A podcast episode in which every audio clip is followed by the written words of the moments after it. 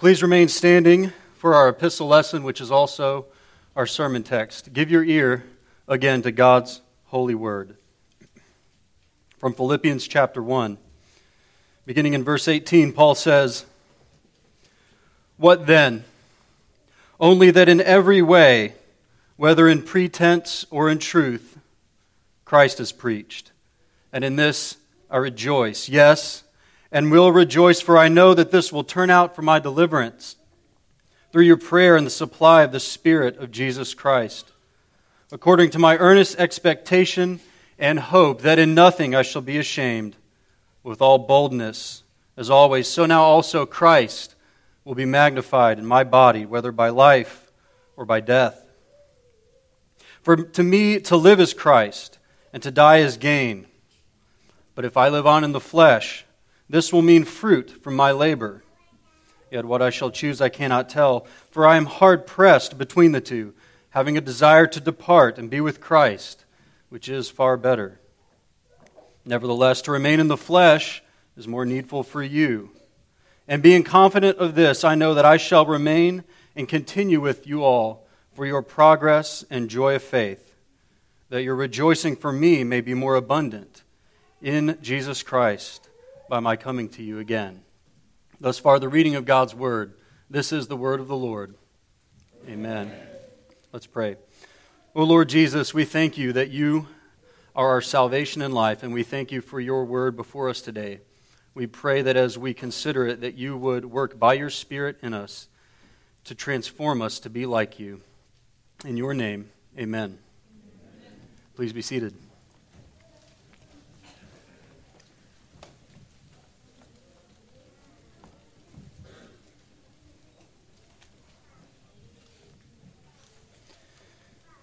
The Heidelberg Catechism famously opens by asking, What is your only comfort in life and in death? With the answer being, Some know it, that I am not my own, but I belong, body and soul, in life and in death, to my faithful Savior, Jesus Christ. Isn't it interesting? The question asks about our only comfort. I mean, it's not difficult to think of any number of things that we might turn to for comfort in this life. But the Catechism states that our only true comfort, the only true comfort of the Christian, is belonging to Christ, having Christ Himself. And the letter that we have before us today certainly serves as an example of that truth when the Apostle Paul wrote to the Philippians from prison those many years ago, he had none of the things that we might normally turn to for comfort. He had no possessions, he had no freedom, he had no reputation, he had no just treatment, but he had plenty of joy. He tells the Philippians that he makes his prayers for them with great joy. And even if he is to die a martyr's death, that they should rejoice with him. He tells them to rejoice always. Again, he says, rejoice.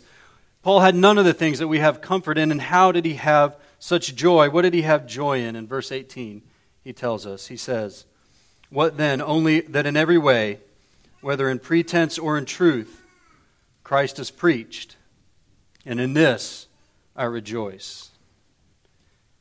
Christ was everything to Paul, and if Christ was preached, he would rejoice. You'll remember a number of weeks ago when we looked at verses 12 through 18, Paul was considering his prospects in prison. The Philippians had written or had sent Epaphroditus to him to find out how it would go with Paul. What were his conditions in prison and what were his prospects for release? And his reply to the Philippians shows us the thoughts of a man whose all consuming desire, his only comfort, the Catechism might say, is Christ. He told them that his imprisonment, his chains, his suffering had actually served to further the gospel. You remember he talked about how his chains had carried the gospel not only to the Praetorian Guard, but even into Caesar's household itself. That the believers in Rome were emboldened to speak the word without fear because of his imprisonment. And even if the motives of all the preachers were not pure, he would rejoice in that Christ was preached. In our text today, as he turns to consider his prospects for release, it, it brings up for Paul what he considers a dilemma, his choice, as he calls it, concerning which legal outcome he should request as he approaches the Lord in prayer. Which outcome should Paul prefer as he prays to the Lord? Ongoing life or imminent death? Paul knows that the Lord Jesus has all authority in heaven and earth, and his trial, his outcome before Caesar, is in Christ's hand, but he doesn't know what he should prefer. The first answer in the Catechism ends by saying, Because I belong to him, Christ, by his Holy Spirit, assures me of eternal life and makes me wholeheartedly willing and ready to live for him. Our text today, Paul gives us an apostolic model of this entire answer. Someone who is fully and wholly relying on the supply of the Spirit, willing and ready to live for Christ, even if it means intense suffering, and who is so assured of his eternal life with Christ that he counts death gain. He invites the Philippians and us to observe his inner wrestlings with life or death possibilities, not only to calm their concerns for him, but in order that we might grasp the truth of what we have in Jesus Christ, so that we would be free from the fear of death, so that we would be free to live lives that magnify the Lord Jesus. So let's consider our verses for today. When Paul says that he will rejoice because he knows that it will turn out for his deliverance, in verse 19, he says, For I know that this will turn out for my deliverance. The word that Paul uses is the normal New Testament word for salvation. It's a comprehensive word. And his, his confidence is surprising given that the verdict that Caesar would hand down is not certain. I mean, this is one of the reasons that the Philippians even sent Epaphroditus to him, was to find out how his trial might go. How then can Paul be so confident that he'll be delivered. What does he, what does he mean by that? We might think this deliverance is in reference to what he clearly expects at the end of the paragraph, that he will be released from prison. Maybe that's what he means, that he's confident that through their prayers, his verdict will go well. He'll be vindicated. But look at, like how, look at how he describes this deliverance in verse 20. Read it with me. He says, that he will be, he's confident that he will be delivered according to or in line with my earnest expectation and hope that in nothing I shall be ashamed, but with all boldness as always. So now also Christ will be magnified in my body, whether by life or by death. The salvation, the deliverance that Paul is looking forward to very explicitly in verse 20 is that he would not be ashamed, but that he would preach Christ with boldness in Rome when his opportunity came. And the salvation that he expects must be so large and so comprehensive that it can encompass the outcomes of both life and death. The salvation that Paul is looking to is ultimate salvation, total salvation. And this is how he uses this word in in all of his other epistles. He says that the Holy Spirit has saved us by grace and made us new in Christ, that we look forward to being saved from the wrath of God, for example, in the book of Romans. Another clue to his meaning is that verse 19 is quoting the Greek version of Job 13, 16, which we read just a moment ago. You'll remember that despite their accusations, the accusations of his friends, Job maintained both his innocence and that he would be delivered by God. He says, Though he, though God slay me, though I die, I will hope in him. Yet I will argue my ways to his face, and this will turn out for my deliverance. This will turn out for my salvation, same word in Greek. Like Job, Paul faced an ordeal that very well could have ended in his death.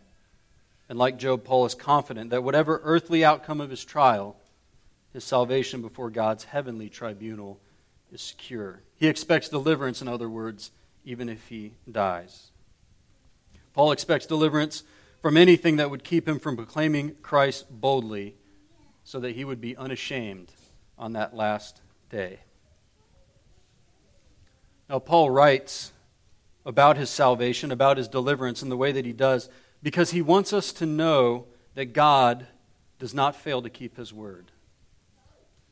God does not fail to keep his word, even or especially if our circumstances are poor.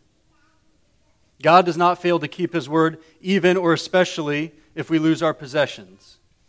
God does not fail to save us, even or especially if we lose our freedoms. God does not fail to save us if we lose our lives. The salvation that Paul is looking forward to here encompasses life and death.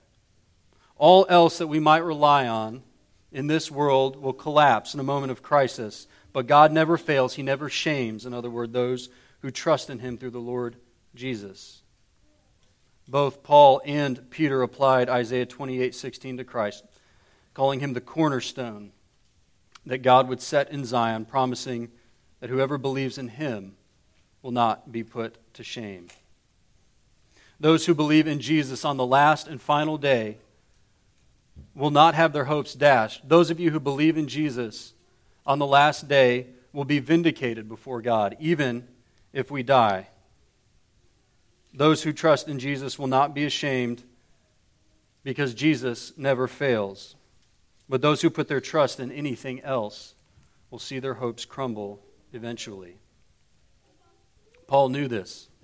And Paul knew that God would grant him this great, this ultimate, complete salvation.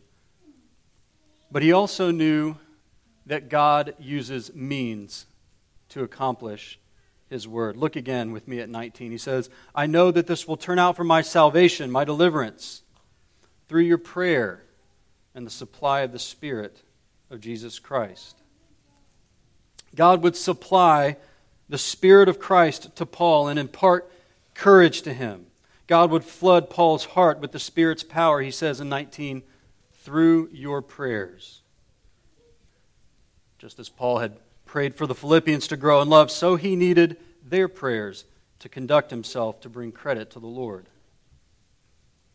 Commenting on this verse, John Calvin memorably says that he who depends for help on the prayers of the saints relies on the promise of God, the promised Holy Spirit of God. He who depends on the help of the prayers of the saints relies on the promise of God. Paul knew this.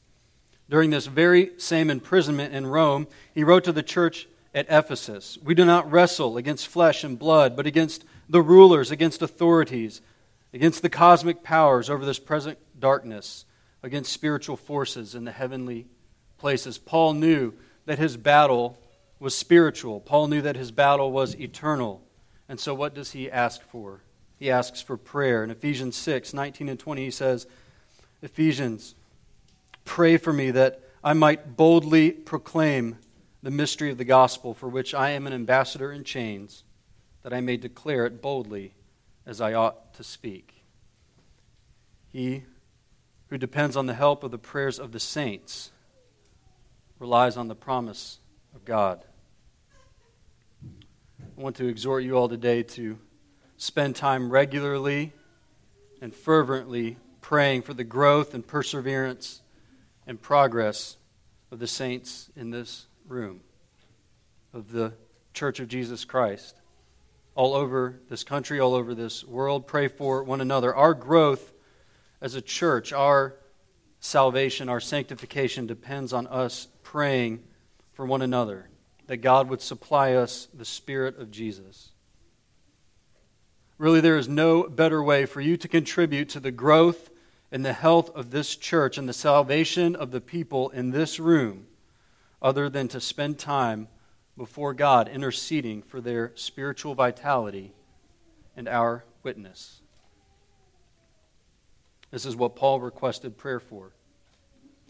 This is what was topmost in his mind as Paul considered his impending trial with Caesar. He viewed it through the lens of a spiritual battle, and he requested from the Philippians prayer. He knew that their prayers would uphold him.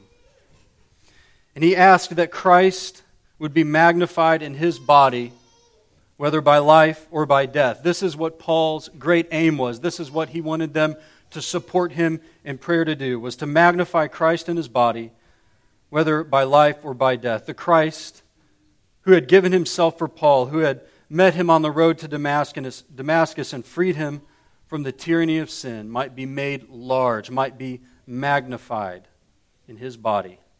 This was the thing. This was the only thing, the only care for Paul. The illustration is often used, maybe overused, but it is a good one that the believer in Jesus is like a lens. The believer in Jesus ought to magnify the Lord the way a telescope magnifies the stars.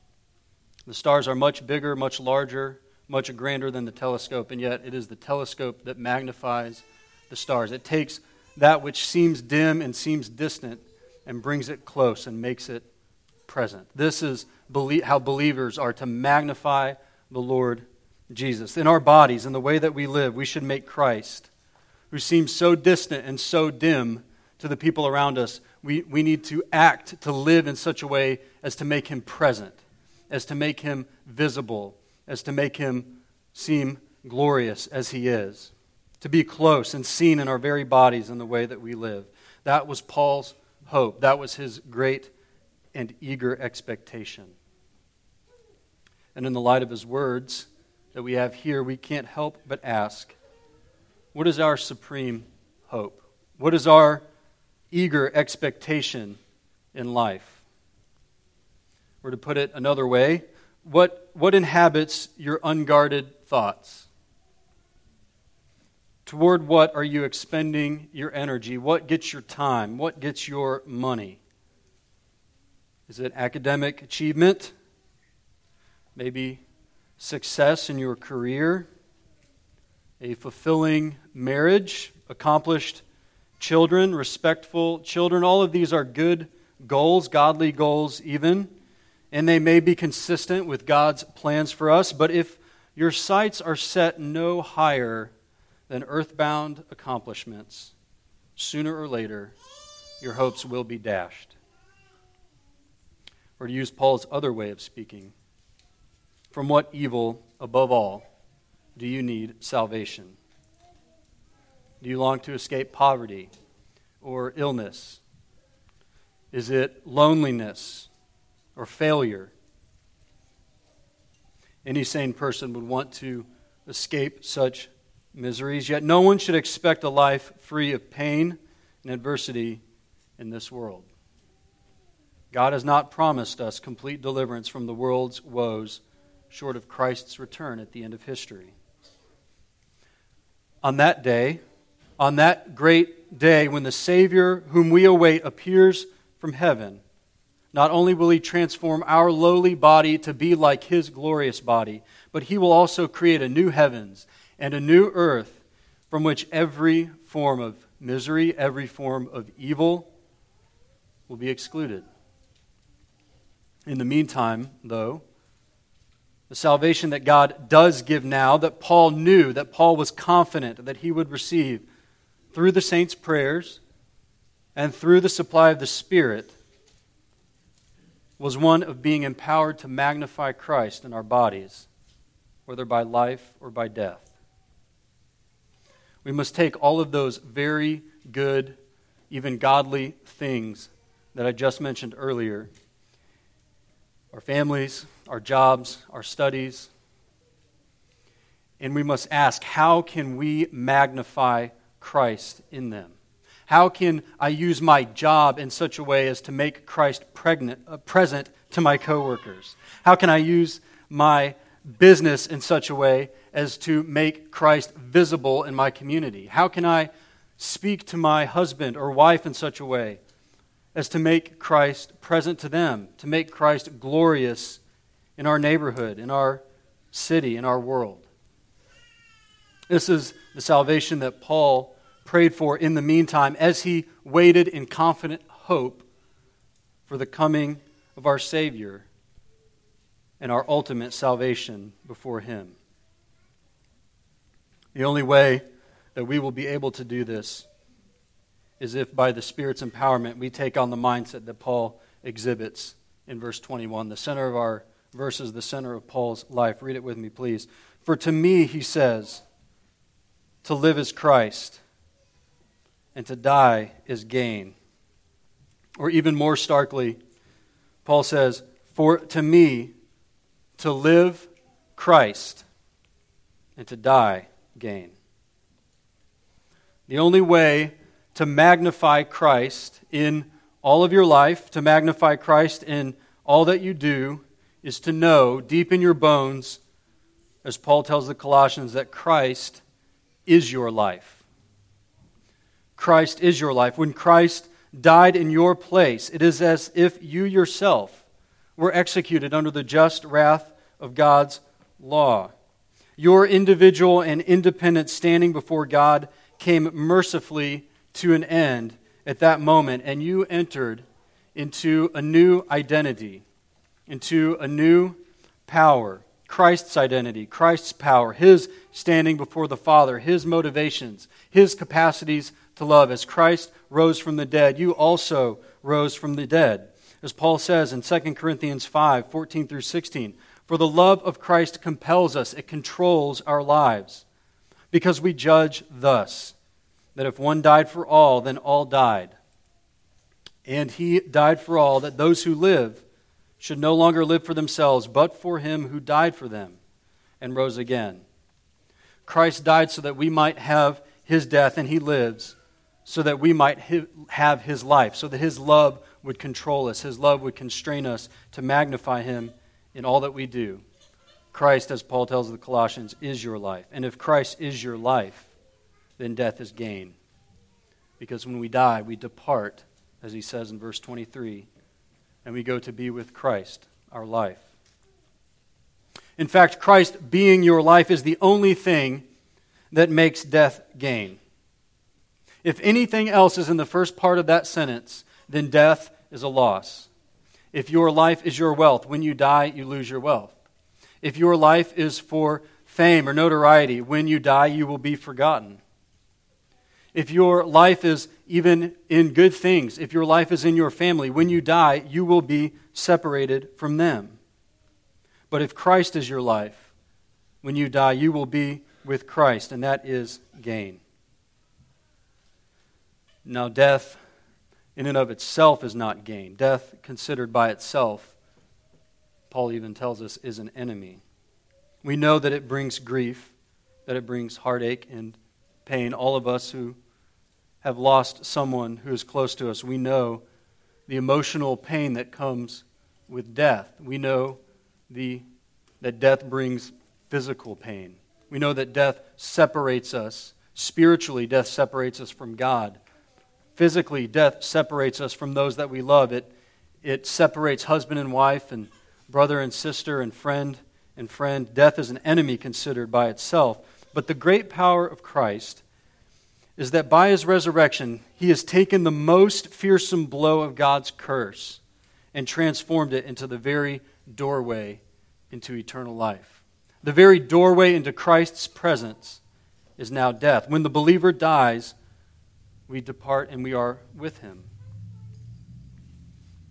Here in this life, Christ seems distant to us. But when we die, we will enter into his presence and Christ will be present with us. Here, right now in this life, we have to be content to walk by faith. Even the best of Christian living, even the most blessed Christian life, must walk by faith, but there we will have sight of the risen Christ. And John tells us when we see him, we will be like him. That even the sight of Christ will transform us to be like him. Here we're weighed down with all of our sins. And our love for God is feeble and weak. But when we are there, we will be beyond sin. We'll be beyond even being tempted to sin. What a glorious thought that is. And when we see Him, we will be made holy and just like Him. And the small and feeble love that we have for God now will be inflamed, and we will worship God unhindered. Here we have only the down payments of God's blessings, but there we will know, experientially know, the love which passes understanding. Here we have trials, and there we will have peace. Here we have labors, and there we will have rest. Here we have faith, but there we will have Christ. The very essence of human happiness is the enjoyment of God Himself. And Christ at the right hand of the Father is an infinite and inexhaustible fountain of joy. And to have Him is to have all. And when we depart and are with Christ, the joy that we have from beholding Him is eternal. It will never end, it will never stop, it will never diminish. When we depart, we will be with Christ, and we will have joy in His presence without end. Here, Jesus is with us as we struggle on earth, present by his Spirit, but he's not visible. And at death, even as we await the resurrection of our bodies, we will enjoy his presence in a more intimate way than we can imagine. What makes death gain is not the earthly miseries that it ends. Death is not gain to Paul because his life is difficult. D- death is not gain because it gets rid of our miseries. Death is gain because it gives us Christ. Death is gain not only of the worst of experiences here, death is gain for the Christian for the best of experiences here. The Puritan Thomas Watson said this quote, See what little cause believers have to fear death when it brings such glorious benefits. Why should the saints fear their preferment? Is it not a blessed thing to see God and to love God? Why should the saints be afraid of their blessings? What hurt does it do but to clothe us with the robe of immortality? Has he any wrong done to him who has his sackcloth pulled off and a cloth of gold put upon him? Fear not dying, ye who cannot live but by dying. End quote. For those of you who know Christ, who are looking to Him, who are purified by faith in Him, I want to encourage you to spend time thinking about all the glorious benefits that you will have in Christ at your death. And this, as you take time daily, weekly, monthly, yearly to meditate on these things, this will help sustain you in trial. Think about Paul's life here in prison with none of the comforts that we would normally have, rejoicing in the Lord always. If you want to know how to be sustained, how to go through trials with joy, you need to meditate on the, on the benefits that we have in Christ in this life now by faith, but what we will have with Him experientially, personally, when we die. It'll sustain you just like, just like the kid who is saving up for something with his allowance keeps a picture of it and looks at it often and encourages him. No, it's just a little bit more. It's just a little bit more. That's how thinking about your benefits in Christ sustains you through the trials of life. When we depart, we will be with him. So it's no wonder that as he weighed those options, considering him, his own self, that dying the martyr's death was for Paul far better. He calls it far better in verse 23. But that was not his only consideration.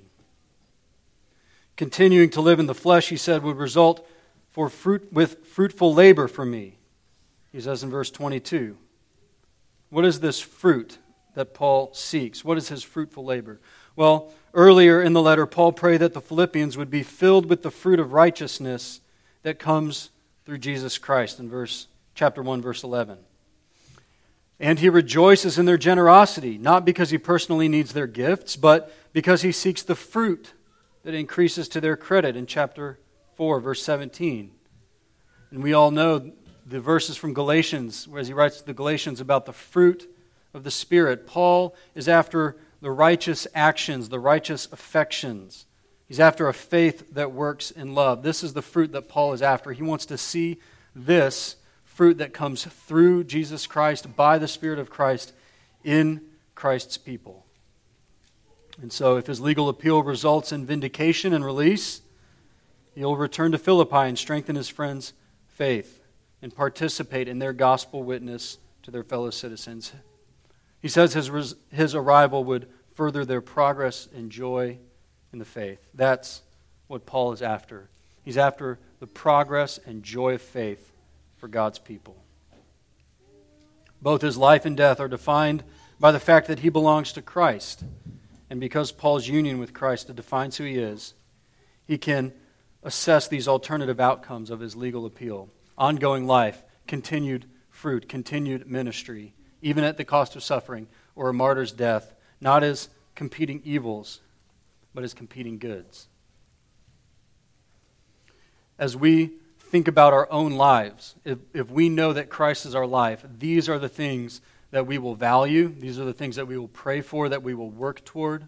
Fruit in the lives of our family, of our friends, of our church, of our nation. We want to see the righteous actions, the righteous affections by the Spirit of God growing in the people around us. If we love Christ with everything, we will love his people. We will love his church. And if we know that Christ is our life, even our death becomes gain for us. As he reasons through these things, Paul at least provisionally discerns which option would better enable him to glorify Christ at that time. He says at this time in his ministry, Paul concludes that it is more necessary for the Philippians that he remains in the flesh. Look at verses 24 through 26. He says, Nevertheless, to remain in the flesh is more needful for you. And being confident of this, I know that I shall remain and continue with you all for your progress and joy of faith that your rejoicing for me may be more abundant in Christ Jesus by my coming to you again. He does expect to live, but it's not because of a revelation from on high. It's as he reasons through the options before the Lord. He, in this process of reflection, he believes that he will live and return to the Philippians, and, and he does. Paul would not always think this way. In a later imprisonment, he writes to Timothy saying, I am ready to be poured out as a drink offering, and the time of my departure has come. I have fought the good fight, I have finished the race, I have kept the faith. 2 Timothy 4 6 and 7. Later, Paul would, would sense that his mission was accomplished and he would embrace that far better alternative to depart and be with Christ. But in the meantime, he will joyfully embrace ministry in this world for the sake of Christ's people, for further fruit, for furthering the gospel, even if it means intense suffering. And this is, this is the way that we should view our lives that, that death to depart and be with Christ is gain. But if we are here, we should be willing and ready from now on to live for Him, to see Christ's kingdom advance. I want to conclude today by reading again for you the entire, the full text of the question and answer one from the Heidelberg Catechism, which says this Question What is your only comfort in life and in death?